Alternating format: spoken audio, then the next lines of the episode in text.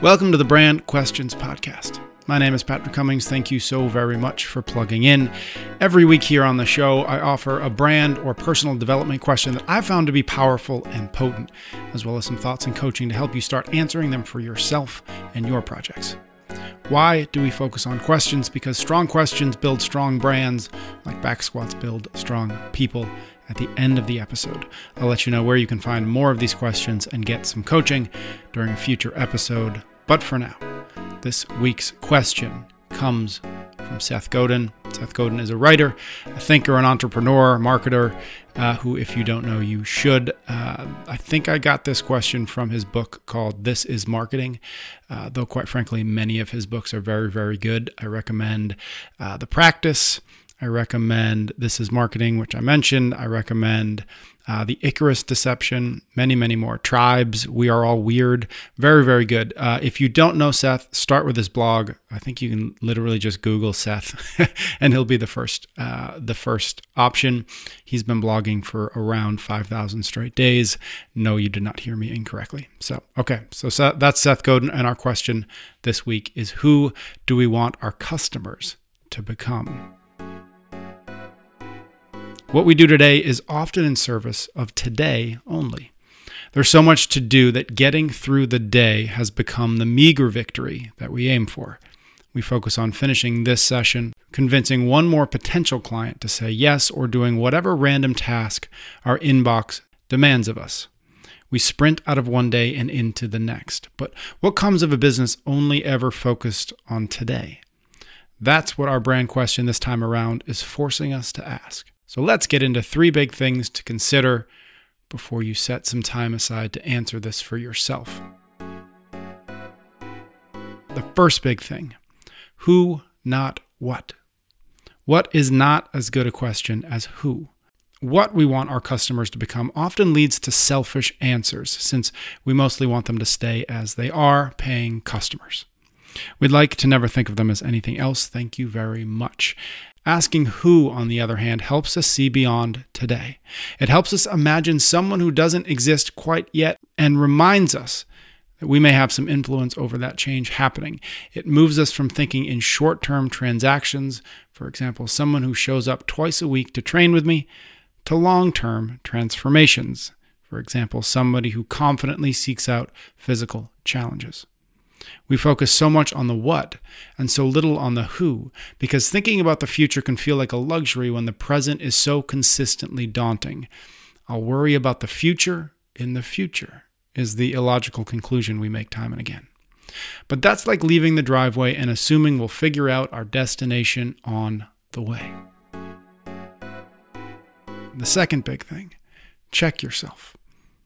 Who we want our people to become shouldn't be something we wish for, but never work toward. It should be instead a North Star. Not because we're going to reach it every time with every person, but because having one serves as a useful check against our natural tendency to get bored and wander off course. Let's say you're a personal trainer. You want to believe the who you're helping a client become is somebody who sees movement as freedom and not obligation. Yet you've been working with one client for years and know that the only voluntary movement she gets is during the two hours a week you're in the same room together. So are you succeeding? We don't like answering questions like that because it means we have to be honest about whether our efforts are serving today at the expense of tomorrow. We have to be honest about how much time and energy we spend going through the motions. We have to be honest about why that happens when it does. Having a North Star like this is how we can check ourselves. It's one way to hold ourselves accountable for the changes we say we are trying to create. And the third big thing to think about before we answer this question is to define and then design. Knowing where we're trying to end up makes clear all the useless shortcuts and side streets that we can freely avoid taking. It doesn't mean we still won't get lost, but it does mean we won't get lost at random nearly so often. How the hell did we get here? Won't be a question we'll need to answer because, well, we'll know. When a gym decides that they're trying to build a tribe of members who kick ass into their 90s, they can chart that particular path. They can ask themselves pointed and specific questions about how their programming moves them toward that goal. They can design their customer service and prices to reflect the fact that the gym wants these folks around for decades, not months. They can celebrate consistency, sustainability, and fun, not just PRs and podiums. Without answering this brand question, though, they're likely default to doing whatever they did yesterday, only hopefully a little bit better. They'll never zoom out to ask the question Does what we did yesterday even make any sense? For everyone involved, for you and for them, it's better to define the change we seek to inspire, then design the steps by which we think it will happen, and finally to do the work necessary to make it all come alive.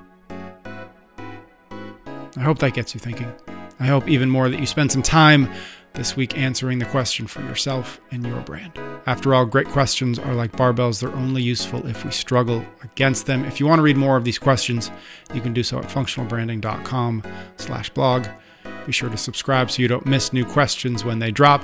And if you want to join me for a future episode of the Brand Questions podcast to get some coaching on how you might answer these questions for yourself, head to functionalbranding.com slash podcast and fill out the form. Links to both are in the show notes. If you like this, please consider leaving a rating or a review. That will help new folks find the show and also make me smile. My name is Patrick Cummings, and until we talk again, Please keep asking strong questions. Please keep building your brand muscle. And please keep going.